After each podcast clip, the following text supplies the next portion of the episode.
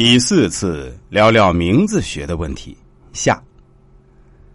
在这里，我提醒大家，尤其要注意以下几种情况：第一，“离”“离”“离”三个字中，与分离的“离”是谐音，“离”代表着离开、分离、离别、离婚的意思。二，“厌”等字谐音是讨厌的“厌”。厌倦、厌恶、厌弃、厌烦、厌薄、厌腻的意思。第三，女字旁的“纳”谐音是“纳”，有纳妾的意思。第四，非、分等五个字的谐音是分开与飞离，有分开、分别、分手的意思。飞则是飞跑了，同时。妃子的“妃”在古代代表天子的妾，三四五六七八九十乃的意思。第五，“灵”等字儿谐音都是“灵”，“灵”一般指的是神灵、精灵、灵魂，有虚无的跳出红尘之外的意思。感情属于俗世。另外，“灵”有戏子的意思。而戏子在以前很容易成为别人的小妾、填房，或者被随意调戏。凌又有凌辱的意思。五，营，营字的谐音为草字头的营，有宅照的意思。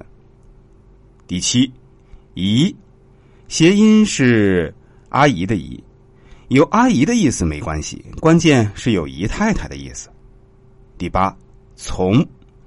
谐音表示跟从，有随从、顺从的意思，容易没有主见而做出错误选择。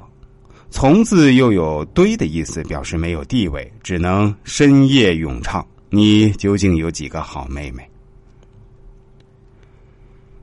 第二类，过于严寒。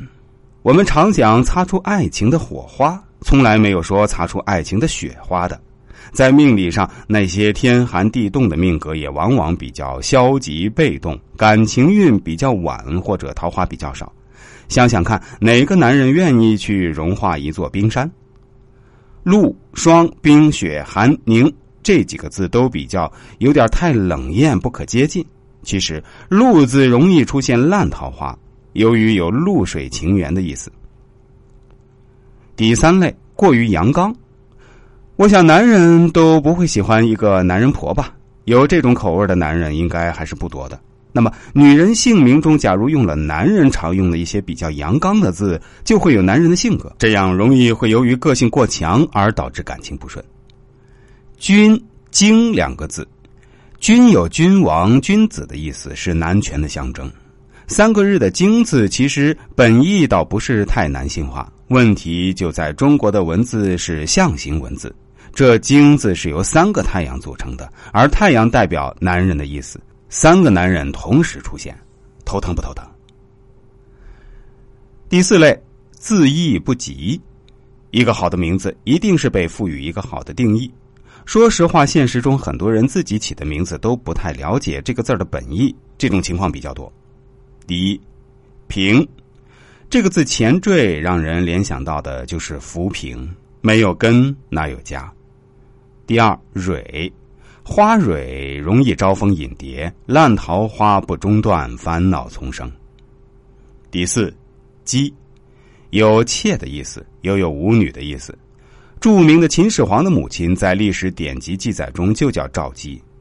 当然，话说回来，我上面所言的话也是仅供参考。如果名字的主人在八字、面相、阴阳宅风水方面可以压得住这些字的话，也不是说完全就不行的。比如著名演员王姬、曾宝仪、王艳，跳水运动员郭晶晶，都取了上面我说到的字眼，人家的日子照样过得风生水起。